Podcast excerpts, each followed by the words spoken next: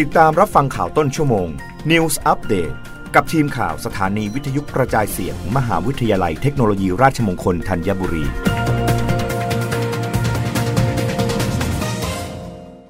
รับฟังข่าวต้นชั่วโมง โดยทีมข่าววิทยุราชมงคลธัญบุรีค่ะ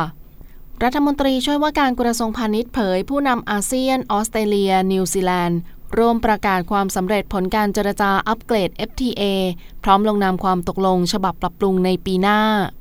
นายสินิตย์ เลิศไกรรัฐมนตรีช่วยว่าการกระทรวงพาณิชย์เปิดเผยว่าการประชุมรัฐมนตรีเศรษฐกิจอาเซียน ออสเตรเลีย นิวซีแลนด์ สมัยพิเศษที่กรุงพนมเปญราชอาณาจักรกัมพูชา พื่อร่วมขับเคลื่อนการเจรจาอัปเกรดความตกลงการค้าเสรีอาเซียน ออสเตรเลีย นิวซีแลนด์ สามารถสรุปผลการเจรจาได้อย่างมีนัยสำคัญ โดยได้มอบหมายให้สมาชิกดำเนินการ เพื่อเตรียมความพร้อมสำหรับการลงนามความตกลง ฉบับปรับปรุงในปี 2566 ด้วย ทั้งนี้การอัปเกรดความตกลงในครั้งนี้จะช่วยเปิดโอกาสทางการค้า ผ่านการเปิดเสรีการค้าและการลงทุน ส่งเสริมการบูรณาการห่วงโซ่อุปทาน และการไหลเวียนของสินค้าจำเป็น สนับสนุนพาณิชย์อิเล็กทรอนิกส์และการเปลี่ยนแปลงดิจิทัล พร้อมเพิ่มประเด็นใหม่ๆ เพื่อให้สอดรับกับความท้าทายในปัจจุบัน ได้แก่การจัดซื้อจัดจ้างโดยรัฐการส่งเสริมวิสาหกิจขนาดกลาง ขนาดย่อมและรายย่อย การค้าและการพัฒนาที่ยั่งยืน ซึ่งเป็นประโยชน์ต่อภาคธุรกิจต่อไป สำหรับการเจรจาอัปเกรดความตกลงดังกล่าว เริ่มต้นในปี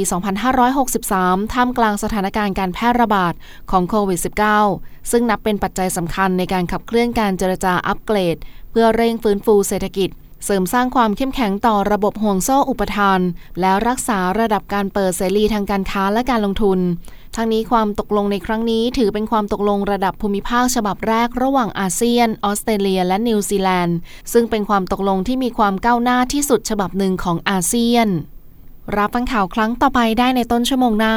กับทีมข่าววิทยุราชมงคลธัญบุรีค่ะ รับฟังข่าวต้นชั่วโมง News อัปเดตครั้งต่อไป